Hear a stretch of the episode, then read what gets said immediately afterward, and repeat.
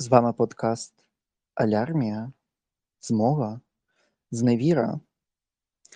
І це цикл дуже цікавих розповідей, обговорень щодо російсько-української війни. У цьому епізоді з вами будемо ми, ваші незмінні ведучі. Це Євген та Данило. І темою цього випуску буде зброя, а власне зброя нашого ворога. З чим приходить Російська Федерація до нас і чим вона намагається нас вбити або ж пересварити всередині країни і за кордоном.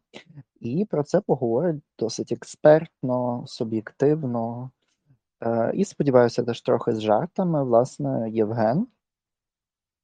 Тож, Євгене, Bühne ist deine. Дякую, Давай, дякую. Я, мені дуже цікаво, я не дуже добре знаюся на зброї, окрім як а ка сорок сім, я нічого більше. Ні, ну добре, з гвинтівки я теж стріляв, з пістолетів ні, але, будь ласка, поясни, от з чого ще можна стріляти і чим? Давай. А, ну, загалом хотів тебе поправити, а ка сорок сім – це неправильна назва. Автомат, який зараз всі бачать, це а ка сімдесят чотири ем. Більш сучасна взагалі модифікація, яка стала найбільш поширена в усьому світі. а ка сімдесят чотири або а ка ем. Автомат Калашникова модифікований. Е, отже, а загалом цей цикл зброї ворога ми будемо розповідати за е, зброю, що використовується проти нас. І це не тільки може бути те, що стріляє, це також можуть бути провокації, можуть бути фейки е, в терористичній державі Російська Федерація, величезний ресурс поставлений на створення фейків, створення другої реальності, але е, сьогоднішній наш випуск буде присвячений саме ракетній зброї. На відміну від фронту, де також застосовується стрілкова зброя, ракети летіли на наші міста, ракети падали на невинних людей, на невійськові об'єкти, разом із військовими ракетами вбивали біженців, які рятували себе, і ракета впала на вокзал у Краматорську. От, тому вирішили зробити собі екскурс і поділитися з вами е, систематизованою такою коротенькою пам'яткою за те, які є види озброєння і які ракети використовуються проти нас. Е, загалом, основний поділ ракетних боєприпасів є на крилаті ракети та балістичні. Яка між ними е, різниця? Крилаті ракети – це більш сучасне вид озброєння. Це, по суті, є безпілотний літальний апарат, тобто його застосовують один раз, і траєкторія польоту визначається підйомом крила. Тобто це спеціальна ракета, яка має крила, його запускають, і він летить і може змінювати свою траєкторію. І також застаріла назва взагалі цього виду зброї є літак-снаряд. Отже, також він може, він може летіти на низькій відстані від землі, і таким чином він ускладнює ідентифікацію засобами протиповітряної оборони. Проте недолік є те, що він невелика є швидкість і до того ж висока вартість, бо це досить технологічне вид озброєння. Також він може рухатися уздовж вигинів рельєфу, і його дуже важко взагалі відслідкувати таким чином. Вони при цьому є досить точним озброєнням. Крилаті ракети, вони також поділяються за типом базування, загалом, як і всі ракети, вони можуть бути наземного типу, повітряного, морського та підводного. Інший тип ракет – це більш старі балістичні ракети. Назва походить від траєкторії. Повітряного, ще раз якого? Повітряного, морського та підводного. Яка різниця між морським та підводним?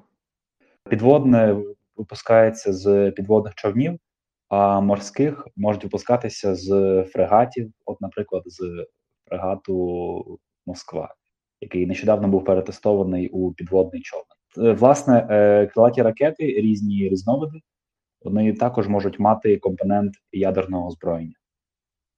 Тобто морське – це використовує надводний флот, а підводний – це підводні човни. Так, тепер щодо балістичної ракети. Балістичні ракети, вони... Добре, але в мене ще одне так. тільки, сорі, питання. Так. А якщо от там, особливо як в якихось фільмах, коли показують, що там, знаєш, якийсь фрегат або, ну, щось, якийсь корабель mm-hmm. там так. пливе, і, знаєш, і випускає під водою цю ракету, але це не є жодна субмарина чи ще щось таке. Це може бути О, торпеда. Це вже... Це торпеда. А, торпеда, окей. Торпеди – це теж ракетне озброєння, от, але наразі він використовується проти інших човнів, е, проти mm. підводних човнів може бути і проти, може а. бути цих okay. е, укріплень, які, наприклад, е, блокують шлях. Дуже тобто, добре, що сказав. Може тако, е, також може міни знищувати. От. Торпедні oh, три бувають, от. Також для мін, мін використовуються тральники. Це спеціальні кораблі, які розміновують підводні міни. Але за це окремо поговоримо. Мені самому стало цікаво. Я цей. Здається, у нас кілька тральників є. Загалом, а, і, до речі, основна теж новина на Чорному морі зараз, ще до того, як потопили Москву, то вони почали розкидувати свої підводні міни всюди, там, навколо Криму, в Азовському морі. Тобто тут велика буде робота ще для... взагалі, приведення до ладу нашої акваторії після нашої перемоги. От. Е, наступний е, різновид, е, теж який використовується проти нас і може бути теж використаний, е, це балістичні ракети. Від крилатих вони відрізняються в першу чергу своєю траєкторією. Траєкторія є некерована і вона є балістичною, тобто як, як парабола. Тобто, відповідно, можна цю траєкторію прорахувати, і проти них якраз протиракетна оборона може ефективно бути. Е, балістичні ракети, вони запускаються з різноманітних пускових установок так само. Можуть бути з шахт або відкритих установок, е, можуть бути мобільними на базі корисної або гусеничного шасі. Можуть з літаків випускатися, а також кораблів. Тобто це саме от тип ракети, який от таким чином літить.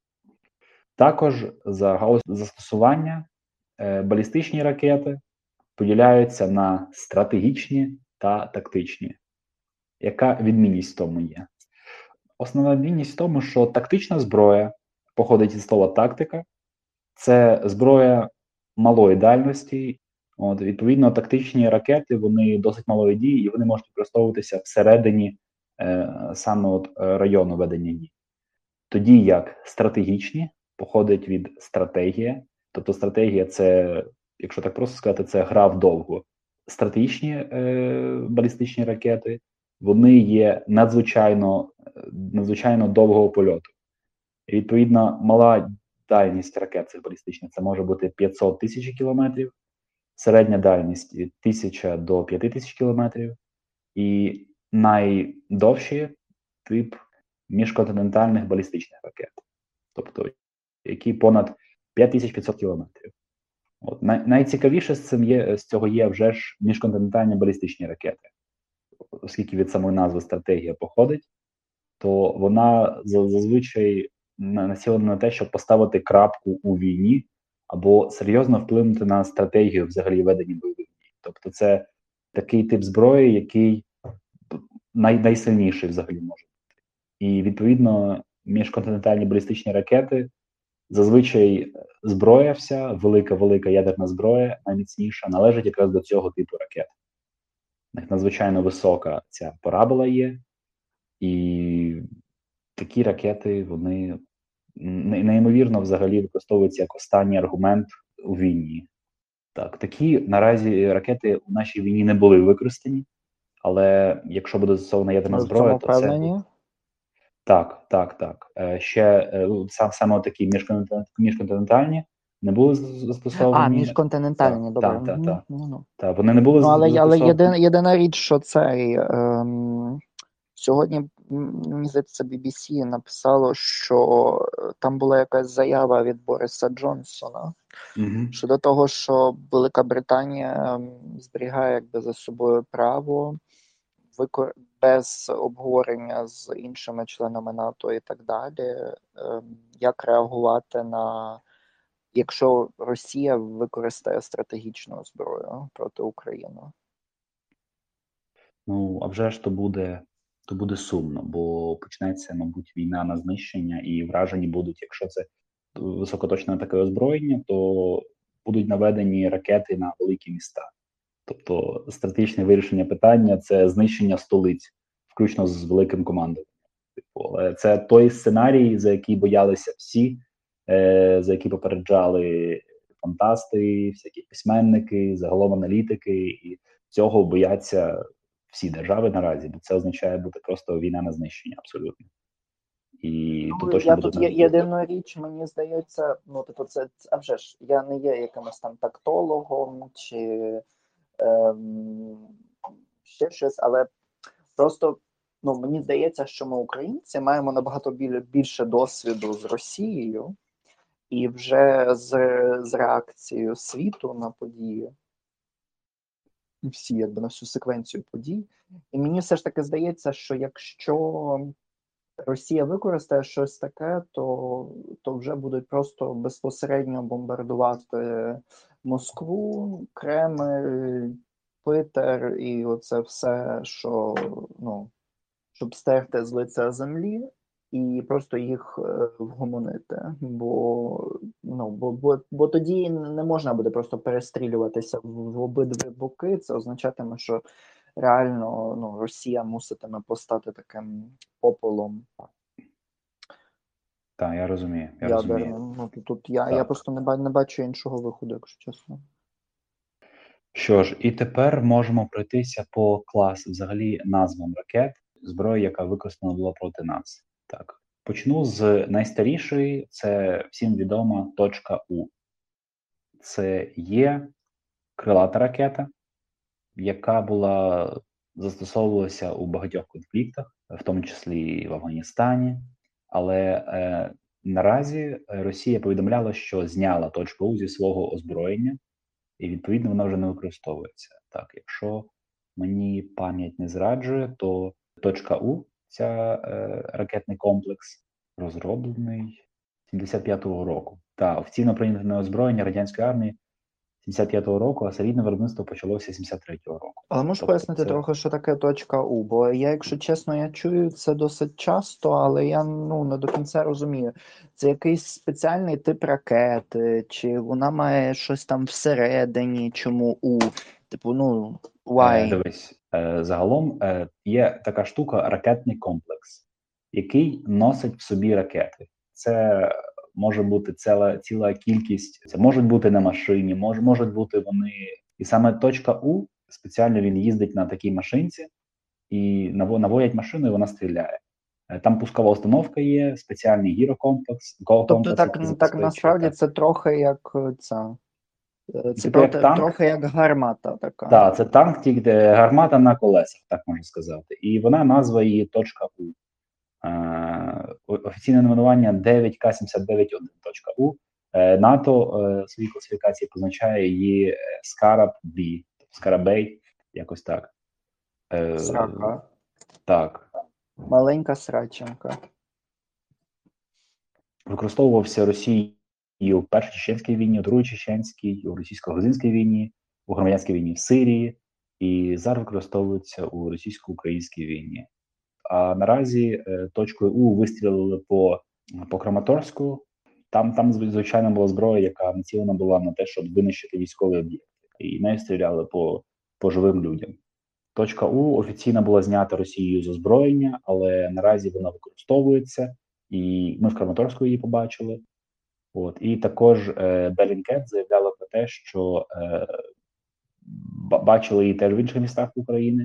В Україні було заявлено, що Точка-У, такий снаряд, він впав у Чернігівській області. Це фактично От Росія... Я щиро, так. Я просто, якби це із серії, чому я не дивуюсь? Так. От щиро, чому в мене от здивування майже нуль? Сказали, ми не нападемо на Україну, все одно напали. Ну просто, ну що за сволота? Пускали також її у Київській області. От. І таку точку мають теж на озброєнні українська армія. Е, ми завдали Точкою У удару по е, російському кораблю Орськ, який стояв е, у Бердянську на якорі. Відповідно, тобто ми теж вміємо нею користуватися і, і користуємося нею вправно. Тепер е, йдемо за їхні супер-пупер вундервафлі, якими так хизувалася Росія. Це також е, крилаті ракети, ракета, яка називається головною крилатою ракетою Росії «Калібр».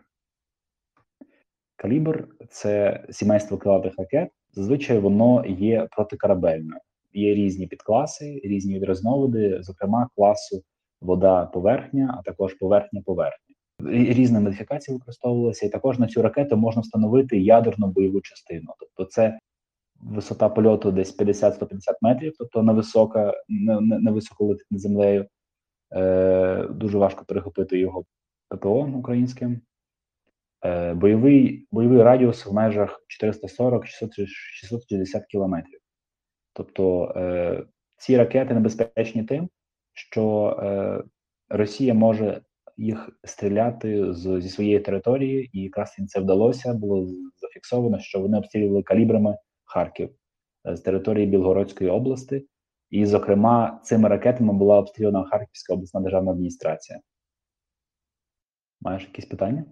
Ні, я просто так собі зараз думаю, угу. що я думаю, що ми маємо більшість, більшості своїй українськомовну аудиторію, або ж тих людей, котрі хочуть перейти на українську.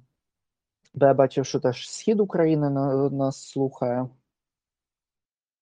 Ем, я загалом так е, просто аналізував, знаєш, цю всю mm-hmm. е, війну, котра почалась набагато задовго ще до двадцять четвертого лютого, тобто дві тисячі чотирнадцятий рік загалом.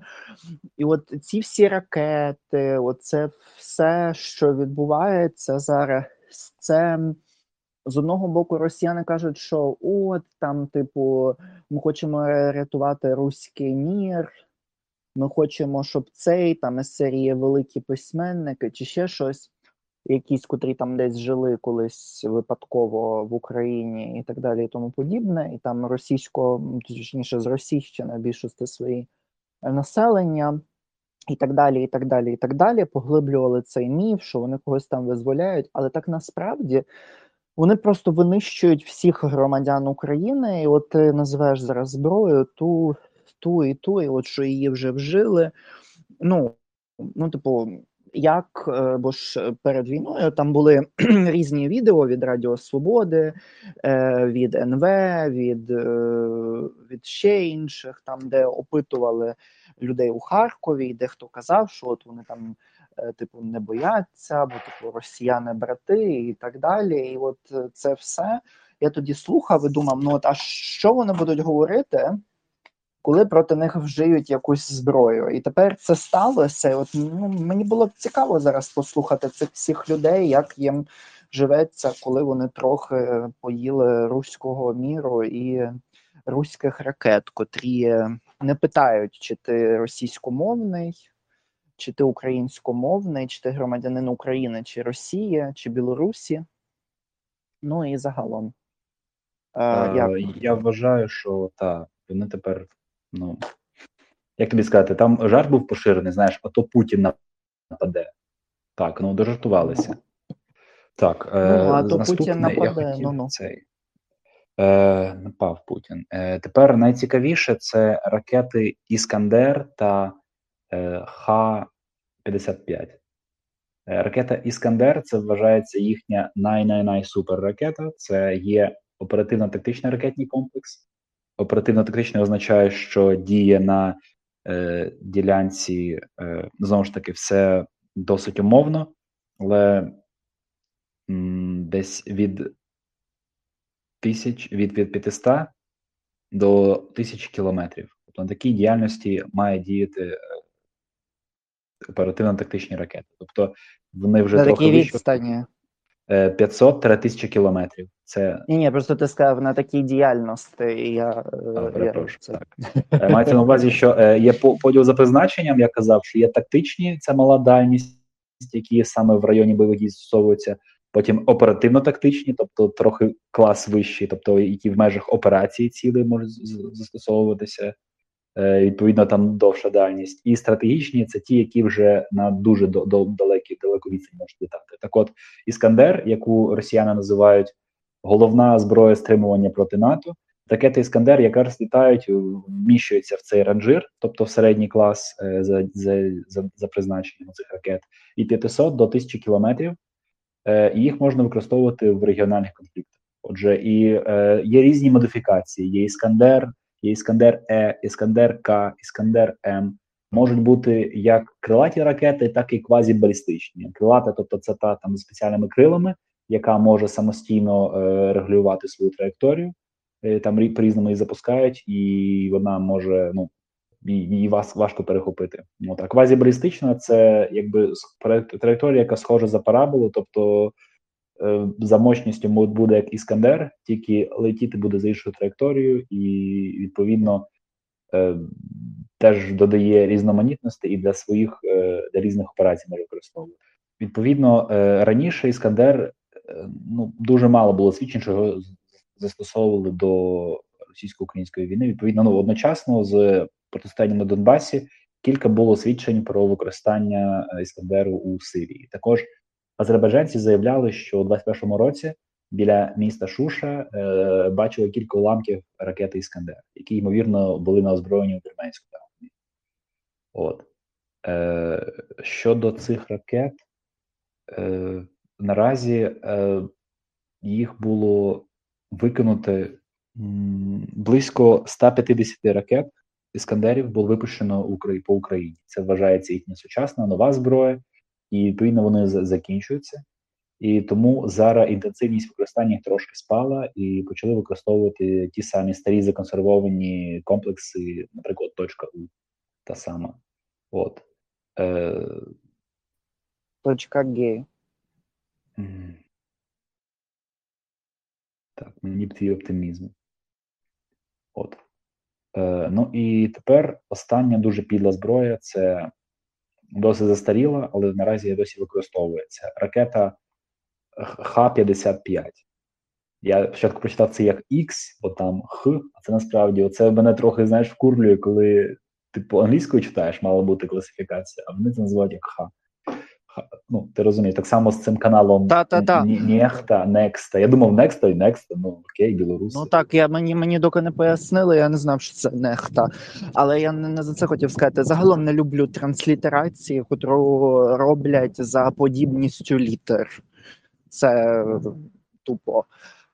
А що хотів сказати, це ж ці ракети Х і ХМ, так? Це ті два типи, котрі тоді переказали Кучма, а потім ще ними платила, якщо не помиляюсь, ця Тимошенко. Я, здається, це читав. Я, здається, читав, мені треба перевірити, але у нас теж були на озброєнні ці ракети. Мені здається, що це ми... на «Укрправді» було і на цьому. Так, так. Або бі бі сі, чекай. Або... дев'яносто дев'ятий рік Україна передала Росії як плату за постачання природного газу п'ятсот сімдесят п'ять mm-hmm. ракет Х п'ятдесят п'ять і Х п'ятдесят п'ять Ес Ем. Так, це вони, mm-hmm. це вони. Вони, можливо, бачиш, яка в мене добра, добра пам'ять. Суперова пам'ять. Я це читав ще на самому... Типу, я перепрошую вже ж, я не сміюся з того, що ці ракети падають на нас, просто з того, не що не я може. Це дійсно дуже давно читав. Так, е- щодо цих ракет, по-перше, почнемо з того, що вони старі, це радянська стратегічна авіаційна крилата ракета. Тобто це оцей клас ракет, які літають на дуже-дуже велику відстань. От, відповідно, ну, найбільш поширені це Х п'ятдесят п'ять, Х п'ятдесят п'ять Ес Ем і Х п'ятсот п'ятдесят п'ять.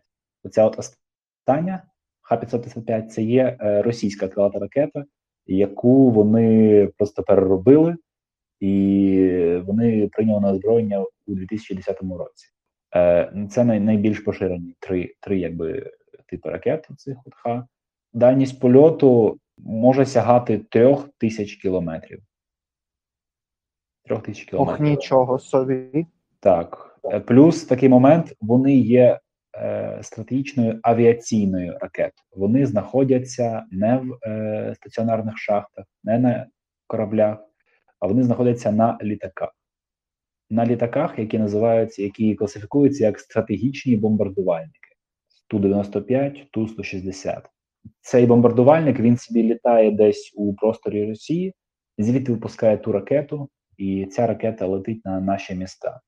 Відповідно, вісімнадцятого березня двадцять другого року припущення є, що саме е, ракетами Х п'ятдесят п'ять е, було задано удар по авіаремонтному заводу у Львові. Ось такий коротенький екскурс ми зробили. Наразі я можу лише також додати те, що ну, я використовував матеріали з defense express dot com dot u a, і ну, там було... Підтвердили це навіть. Підтвердили? Е, відповідно, там було зроблено припущення, що е, ракети «Іскандер», ракети «Калібр» — це їхні аналоговні, росіяни люблять казати, суперзброя.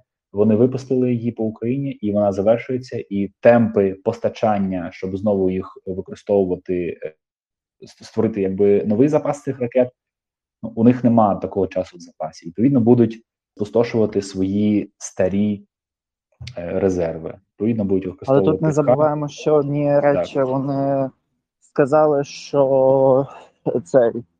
Вони не росіяни це сказали, це ствердили європейські та американські партнери, що а, дуже багато деталей до ракет а, росіяни закуповували за кордоном. Це означає, що вони не матимуть зараз цієї комплектації, не зможуть mm-hmm. цих речей робити. Але теж я просто хочу всіх слухачів та слухачок упередити, що ви не думаєте, що якби на нас напали якісь бомжі? Сьогодні одна е, військова записала е, відео, і вона там сказала, що не применшуйте сили Росії. Це величезна, можливо, це не сильна, не, не друга найсильніша армія у світі, але це величезна, це сильна армія. Е, вони мають багато речей на озброєнні. І ну, вони небезпечні, це найважливіше. Е, і нагадаю, що наша армія наразі, е, яка почала своє друге життя е, дуже великою ціною, якраз тільки з чотирнадцятого року, і те, що наша армія робить зараз, ну це, це неймовірні речі, які, які війдуть у підручники взагалі історії, і військової історії, і історії світу. Водночас, е, дійсно, це важливо не применшувати сили ворога. Все ж таки, е, я б радив теж почитати звідчення наших е, військових. Наразі дуже важкі були бої за Київську область, і хоча е, росіяни не змогли передбачити, що будуть ефективні байрактари, бо байрактар, е, е, безпілотний апарат, був свого, свого е, типу underdog. Тобто пророкували, що він не буде ефективний, його будуть перехоплювати, але насправді ну, такого не сталося, і їхній рух у колонах у перші тижні війни був самонадійним, але все одно бої, які відбувалися за Київську область, між піхотою, з використанням техніки, вони були важкими і поклали українські збройні сили їхній квіт, найкращі, найкращі сили. Тобто там були псковська десантура, там рязанська десантура, і хто, хто тільки там не був, і це, це було важко наразі. Тому е, з останніх свідчень, е, наприклад, канал Тараса Білки, то у Запорізькій області на півдні вони окопуються, і є ризик, що перейдуть до позиційної війни.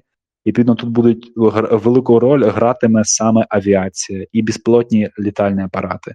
От водночас не забуваємо, що цинізм е, Росії він не має меж. Він абсолютно не має меж.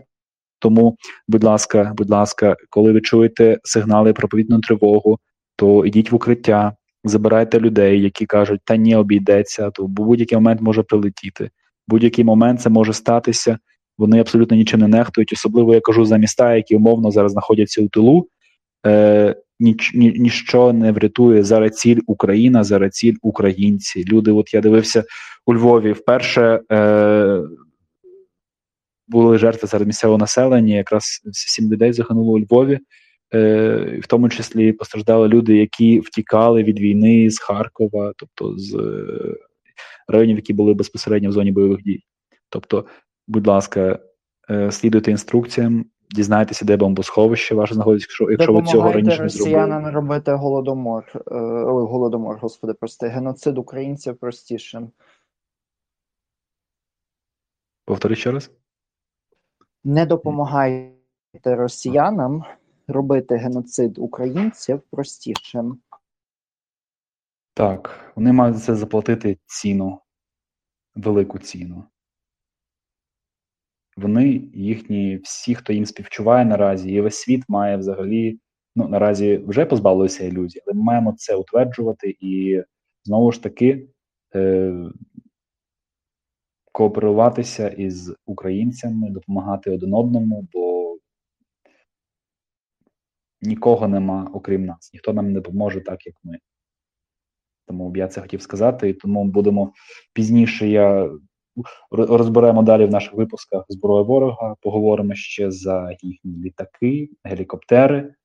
Там вже ж не так все супер, як з ракетами, тобто там не, не, не дуже в них великі успіхи з застосуванням авіації, але все ж таки авіація їхня сильна, ми маємо в цьому розбиратися, ми маємо е, е, розуміти взагалі, хто, хто прийшов на нашу землю і як його добре бити. От. Або принаймні захищатися від зброї, яку проти нас застосовують. Так, ну що ж. Я тобі дуже дякую взагалі за ці речі, що ти розповів, бо для мене багато що було відкриттям, і я сподіваюся, що для наших слухачів та слухачок як за кордоном, так і в Україні, і в Німеччині, і в Сполучених Штатах Америки, де нас слухають найбільше. Сподіваюся, що для вас це теж було в певному сенсі відкриттям, а для когось може і повторенням. Знаєте, репетицію est mater studiorum, тому все супер, все чудово. Ну, Євгена, тобі останнє слово на закінчення цього випуску. Любі українці, українки, а також друзі України. Дякуємо вам за вашу увагу. Будь ласка, підписуйтесь на наш подкаст у ар ес ес, Apple Podcast, Deezer, Spotify. Підписуйтесь на нашу сторінку в Інстаграмі, ставте вподобайки, пишіть коментарі, пишіть ваші пропозиції, зауваження, скарги. Всіх розглянемо, з усіма поспілкуємося, ми всіх вас любимо і до наступних етерів. Па-па!